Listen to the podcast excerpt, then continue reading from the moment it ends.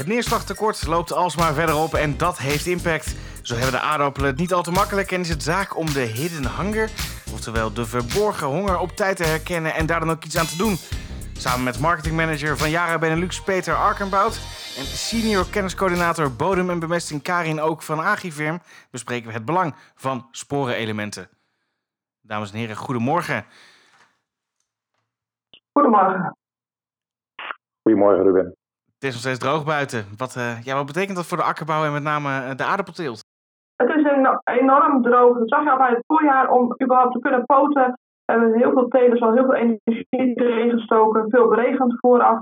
En inmiddels zie je ook dat telers opnieuw zijn aan het beregenen om de molzetting in de komende weken te gaan stimuleren. Dus het vergt dit jaar erg veel energie van hebben in, in meerdere podcasts voor akkerbouw, maar ook voor de veehouderij al over gehad, over droogte. En dat is keer een terugkerend onderwerp. En op alle vlakken uh, heb je er moeilijk mee. En, en vooral uh, akkerbouwers die dan kunnen beregenen, die hebben in die, die zin mazzel dat ze dat kunnen doen. Maar het is, wat Karen zegt, een enorme inspanning om het voor elkaar te krijgen. En niet alleen beregenen, maar ook het land klaarleggen. Ja, er zitten gewoon heel veel extra werkzaamheden omheen uh, om het voor elkaar te krijgen. Zoals reeds aangegeven, we gaan het vandaag vooral hebben over de hidden hunger. Het belang van sporenelementen. Peter, kan je aangeven waarom uh, juist in aardappelen sporenelementen van uh, groot belang zijn? Ja, net zoals uh, sporenelementen natuurlijk van uh, eigenlijk alle organismen ook voor planten van belang zijn. Met name voor aardappels. ten opzichte van de andere gewassen die we telen heeft een aardappel toch een redelijk zwak wortelsysteem. Ehm, ja, en wat ik aan ook zei, nu probeer je die, die, die planten goed op te kweken, zeg maar, met beregenen allerlei andere kunstgrepen. Maar het is nog lastig voor die plant om bij die, verschillende elementen te kunnen. En uh, ja, daar goed op letten of dat wel of niet lukt. ja, is, is belangrijk voor een akkerbouw om daar ook tijdig op in te grijpen, mocht dat lastig zijn. En bijvoorbeeld droogte of kou, uh, of uh, een afwijkende pH aan de bodem maakt het voor een plant extra lastig om erbij te komen. Wat zijn de sporenelementen die uh, juist van belang zijn voor de specifieke aardappelplant? Nou, er zijn er verschillende. als je sport langsloop, is het zink is een, een belangrijk spoorelement. dat, dat geeft bijvoorbeeld een meer knol aan een plant. heeft een rol in de zetmeelopbouw. Magnesium, ik denk dat we straks wel dieper op in zullen gaan. Maar dat zei ik, uh, uh, ja, dat heeft een hele belangrijke rol in, in de fotosynthese. En dan hebben we nog mangaan. Um, uh, en dat speelt weer een hele belangrijke rol in de beginontwikkeling. Dus dat is de fase waar we eigenlijk nu in zitten op het veld.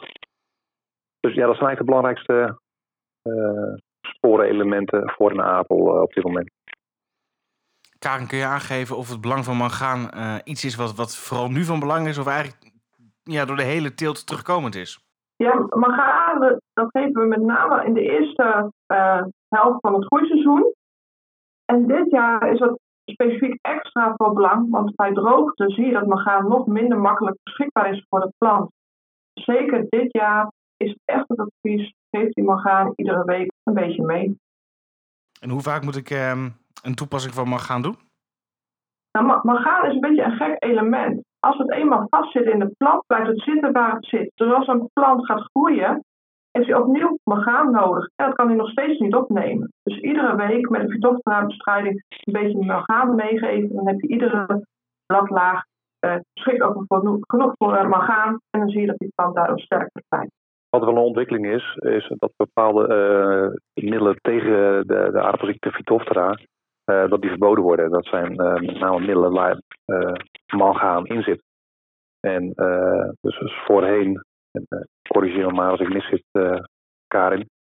maar voorheen hoefden we ons daar niet zo druk over te maken of een plant wel of niet genoeg mangaan kreeg.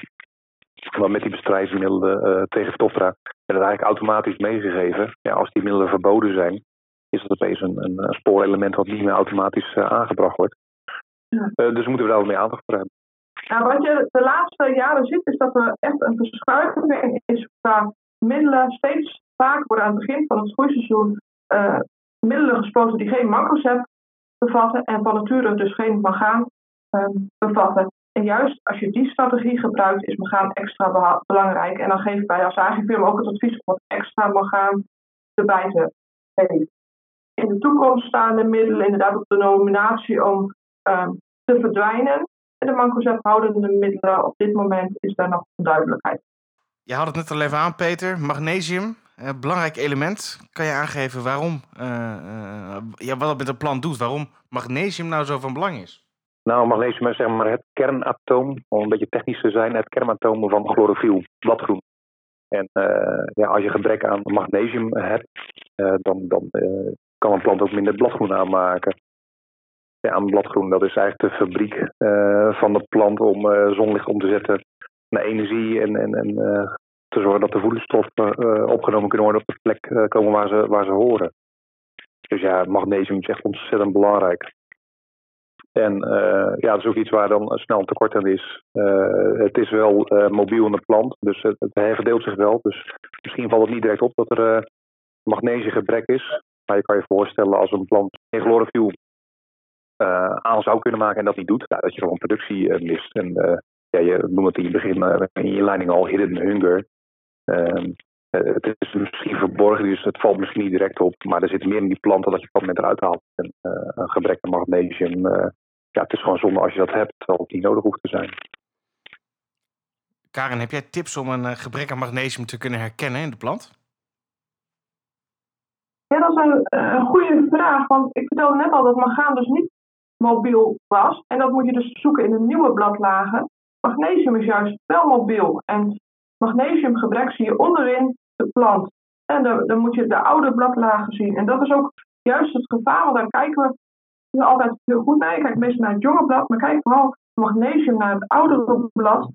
Want wat zie je vaak met magnesiumgebrek is dat de, de magnesium uit het blad wordt getrokken en dan zie je vlekjes ontstaan. En dat noemen we ook wel necrose. En dat is echt een invalziekte op die plek. Dus dan, ja, daarom is voorkomen van magnesiumgebrek gewoon hartstikke belangrijk.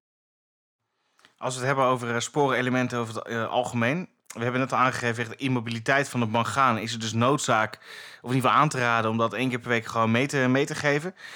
Um, hoe denk jij over het uh, spuiten, Peter? Is één keer spuiten over het algemeen voldoende? Of, of zou je het hele groeiseizoen door moeten gaan?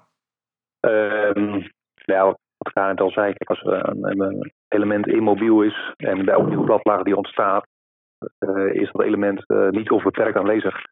Ja, dan is het zaak om dat uh, blijft toe, toe, te dienen. Dus dan is werkelijk spuiten belangrijk. Ehm, nou, in het geval van magnesium als chlorofiel wordt elke keer ook weer, zodra de nieuwe bladeren ontstaan, wordt ook natuurlijk nieuwe chlorofiel aangemaakt, nieuw bladgroen aangemaakt. Ja, daar heb je meer en meer magnesium voor nodig. Um, ja, en als, als de plant er niet zelf niet goed bij kan en ze het niet uit de bodem kan halen, dan is het zaak om het met regelmaat toe te dienen. Dan is één of twee keer uh, misschien niet genoeg. Magnesium is eigenlijk een element wat een plant best wel veel nodig heeft om goed te kunnen groeien. En afhankelijk van het gewas zit het tussen de 30 en de 60 kilo per jaar. Dus dat kunnen we nooit alleen via het blad geven. Dus magnesium is heel belangrijk om dat ook via de bodem te geven. Maar wat we vaak zien is dat in het seizoen een plant heel hard groeit en op dat moment niet alle magnesium voldoende kan opnemen. Nou, dan is een ondersteuning via het blad van hartstikke waardevol. En daarom geef het ook gewoon meerdere keren mee. Geef je magnesium via de bodem. En dat zou ook een oplossing zijn. Je kan natuurlijk ook uh, bijvoorbeeld met de kali die je geeft extra magnesium bijgeven. Alleen die magnesium die je strooit in het seizoen, um, die komt heel lastig bij de wortel, omdat die gewoon slecht oplost. Dus magnesium via de bodem geven is advies altijd aan het begin van het groeiseizoen, hè, voordat je gaat uh, poten. En al met al, met, dat geldt eigenlijk voor alle spoorelementen wel. Um, wat je in het seizoen precies aantreft van omstandigheden, dat, dat weet je van tevoren natuurlijk niet. Uh, het feit is wel dat er eigenlijk altijd wel bijzondere omstandigheden zijn. Dat maken we er ook weer mee met, uh, met droogte. En zo'n bespuiting van spoorelementen bijvoorbeeld meenemen tijdens je reguliere bespuitingen ja, op zich relatief kleine moeite. En je kan zien als een soort van uh, verzekering. Dat in ieder geval ja, essentiële spoorelementen, dat je die voldoende toedient aan een plant, zodat die, datgene wat erin zit op dat moment ook daadwerkelijk eruit gehaald kan worden. En uh, ja, een kleine input en toch wel een verzekering dat je je opbrengstkwaliteit wel gaat halen. En ja, dat was eigenlijk wel een manier om tegen bladmeststoffen aan te kijken. Zie dat als een verzekering. Ik vind dat heel mooi uh, verwoord, uh, Peter. En dat het ook een goede brug is om uh, daarmee af te ronden. Want we kunnen in ieder geval zeker zijn dat bemestingsadvies en juist bemesting een bijdrage leveren om de maximale opbrengst te behalen. Dus ook voor u als akkerbouwer, als u nou meer wil weten over bemesting, bel uw uh, aangifirmadviseur of uh, haal uw informatie bijvoorbeeld online. Dat kan onder andere via de website van Yara, www.yara.nl. En uh, zo draagt ook Yara haar steentje bij om u bij te staan om de maximale opbrengst te behalen.